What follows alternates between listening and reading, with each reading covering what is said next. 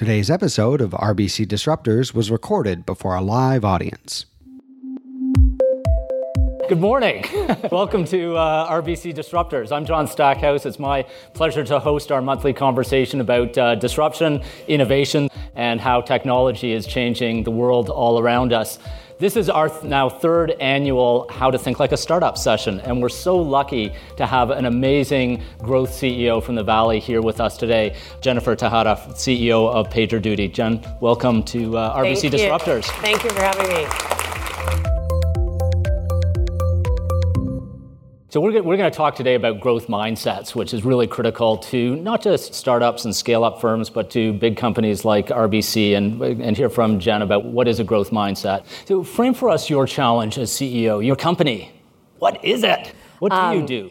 What does PagerDuty do? We are essentially uh, the de facto real time platform for action that leverages machine signals and AI to detect an issue, an unplanned issue, something breaking, and orchestrate people to address that issue before a customer feels the pain.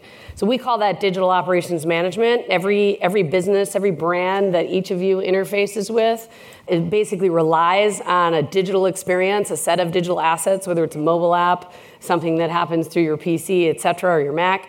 And when, when that brand experience is not perfect, you quit, or you delete the app, or you move to another alternative. You know, ride sharing is a good example. The car takes too long, you just delete, you cancel that, and you move to the other provider, or same thing with food delivery, or uh, you name it, music, etc. And you know, our job is to one shift people's time, particularly the engineering community, the developers, IT operations, support, et cetera, from chasing unplanned emergencies to being proactive and even getting to preventative actions to ensure these incidents don't happen and they don't ruin your experience, right? And uh, today, the digital experience is the new brand experience.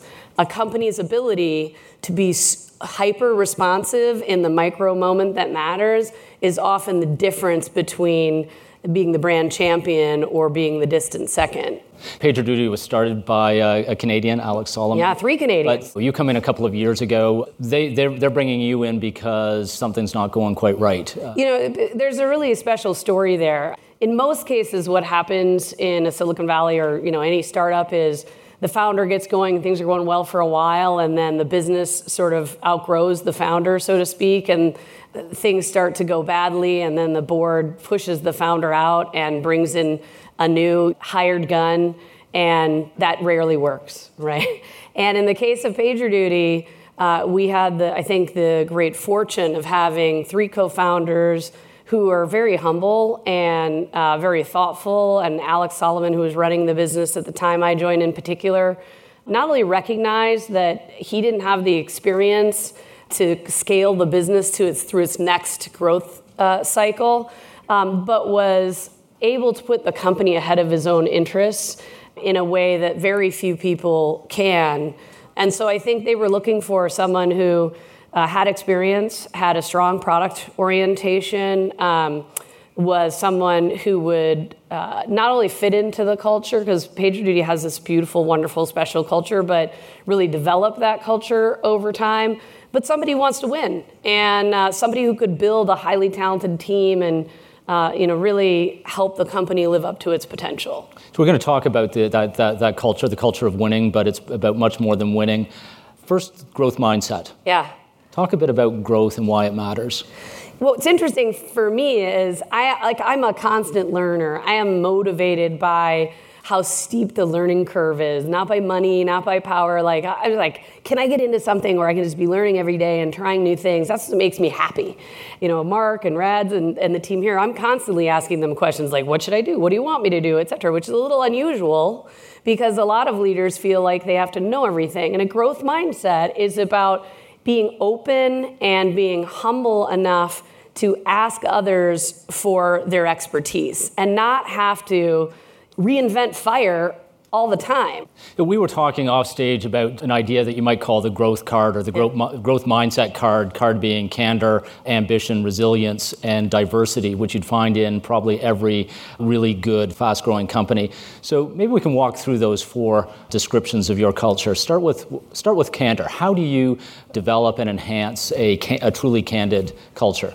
Part of it is leading by example, like being radically candid in front of people, being willing to fail in front of people. Um, I ask stupid questions all the time in front of people. But I'm also. What was the last stupid question you asked in front of? Uh, what is this? Like we were in a product meeting. I'm like, I don't get it. What What is that? What do you? Mean? And they said, Well, it's this event intelligence. It does this. I'm like, Yeah, but what is it? Like, what's in it? How does it work? Like, what's special about it? And so then they have to go into layman's terms, and you can see like half the new people in the room was like, oh my God, I don't think she understands technology. a tech company. And then uh, they realize, sort of turns oh, actually, she, she does kind of get it, but she wants us to articulate it, right? Because I have to then go out and articulate, like, what is it everywhere I go? And I think by me asking that question in front of people, uh, I ask a question that often other people are afraid to ask you know, I, I, learned that like when you're a new employee somewhere, you kind of have the license to ask the stupid newbie questions for a little while. So I just pretended to be new for my entire career, and uh, that that candor frees gives everybody else the freedom to be inquisitive and and in a, in a non-judgmental way. I hope.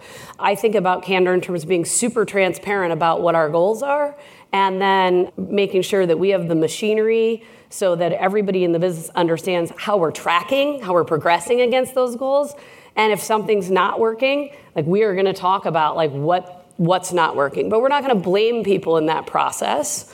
We because we believe in, in the concept of blameless postmortems and high empathy learning. So when something goes wrong, I don't go, Mark, are you the one who screwed that up? Like because Mark will then never tell me what actually happened and we won't learn from that process. But I, I think it's it's it's really all about shifting the mindset from you know we used to think that like if someone is accountable then when something goes wrong it's their head on a platter right? But that mindset that's the opposite of a growth mindset by the way. That mindset actually stymies the institutional learning in a business. And so blameless postmortems, blameless retrospectives, really a focus on collective learning and the whole organization moving forward, as a, which is a much higher order value for a business and for the end customer than like making that one person feel terrible.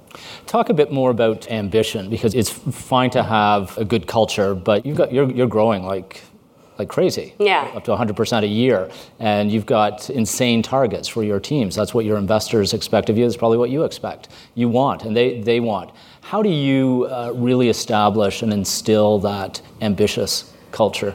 Yeah, I mean, to be a CEO in a high growth company, you have to be part insane, part courageous, super optimistic, kind of all the time, and a really good problem solver and a good leader, right? I mean, those are all the things that sort of come together, and you have to have a vision. And so, part of my job is to articulate a vision that is uh, approachable and consumable for every single person in our business. And when I got to PagerDuty, one of the things that was really interesting was we had this high empathy, amazing, like high EQ, humble culture, but we acted like we were the like distant fifth place player in a category we freaking created and we're the leader in. And so, even just instilling the mindset of a leader in, in the business and getting people to claim their success in some ways was was a challenge at the beginning because of how humble we are. Like, and the great thing about being humble is that we're always trying to get better, which is one of the things I like. Just the drive for continuous improvement. That like good is never good enough. We want to be great at what we do. We want a perfect experience for our customers. We put a lot of pressure on ourselves collectively to do that. But that also means that like you have to stop and celebrate the success and in my view, success breeds success. When people feel and taste winning, it makes you want to win again. It doesn't make you want to go home and take a nap. This is a really interesting idea, though, about uh, humble ambition. And I, I, wonder if you can connect that to resilience, sort of the R- yeah. R&R card. Uh, we've talked about fail fast. It's become such a kind of cheapened cliche.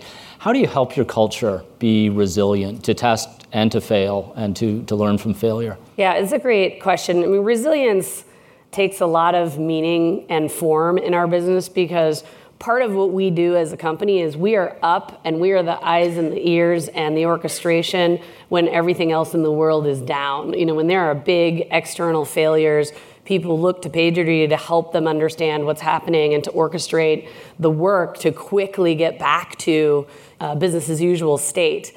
And so we place a lot of pressure on ourselves and hold ourselves to an extremely high standard around resiliency at scale, being available, so that we constantly and continually build trust with our customers. And our customers return that trust back to us all the time by helping us get get tougher and stronger, et cetera. So from a people perspective, resiliency is all about like allowing teams to try new things and fail. When we fail, we learn from them. Sometimes we even celebrate the big failures, like we still celebrate the great incident of 2017. We learned a lot from that, and it it was it was a day where we had a, a quite a long disruption.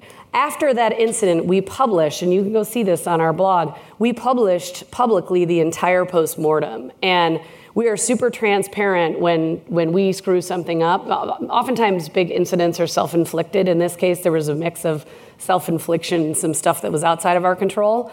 But we published that entire postmortem so the whole community can learn from our mistake, and and that's an example of you know failing in public for everybody else's benefit if I had a dollar for every lawyer who told me what a stupid idea that is, I like probably wouldn't still be working. Well, I probably would, like, but you're taking a risk by sharing your failure but we think that risk has a huge community payoff that's on a much higher order than any risk that the business undertakes. That's, that's such a great insight because so many people, too many people see failure as an individual action, and, and failure requires, a, it takes a village to yeah. fail and it's usually more than an individual, more than an organization. And smart startups and smart big firms know that they're part of someone else's failure, and they should learn from it, but return totally. that return that empathy. What can large organizations learn from what you're learning in, ter- in terms of resilience and failure? I think one thing is you need to empower people in your organization to make the big decisions. So I started my career at Procter and Gamble. I grew up in a militaristic command and control centric environment where at the time John Pepper made all the big decisions and there were some lieutenants that executed the work and information that came up, big decision gets made, gets cascaded back down, et cetera you know, in a real-time micro-moment world, like that kind of management system or leadership system just doesn't work anymore. So you need to empower people closest to your customers, closest to the facts, closest to the information, where the action is to make the biggest decisions and reward them when they go well and reward them when they fail and learn. But like it is hard to do. It is really hard as a leader to watch from a distance something very close. When, when you know you did that 20 years ago and you know the right way to do that right to let that go. So there's a lot of letting go.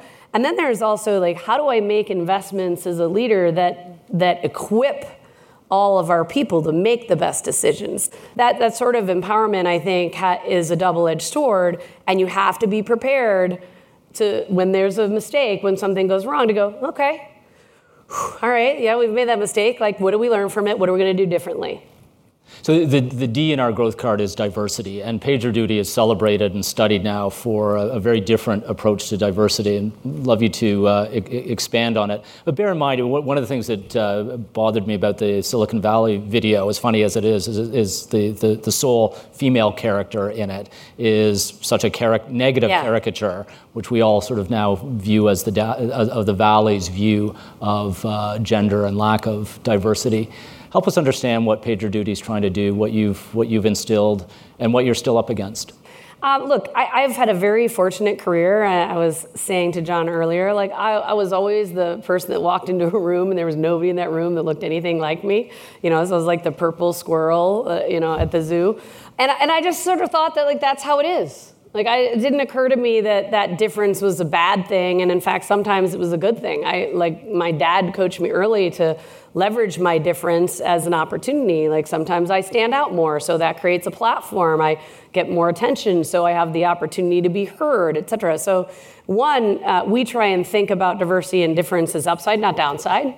And, and two, diversity and inclusion is just good business. Like there's no question not just in my mind, but from a research perspective, all the data points to better business outcomes, better results, better shareholder returns, better customer offerings, et cetera, if you have a diverse workforce, period.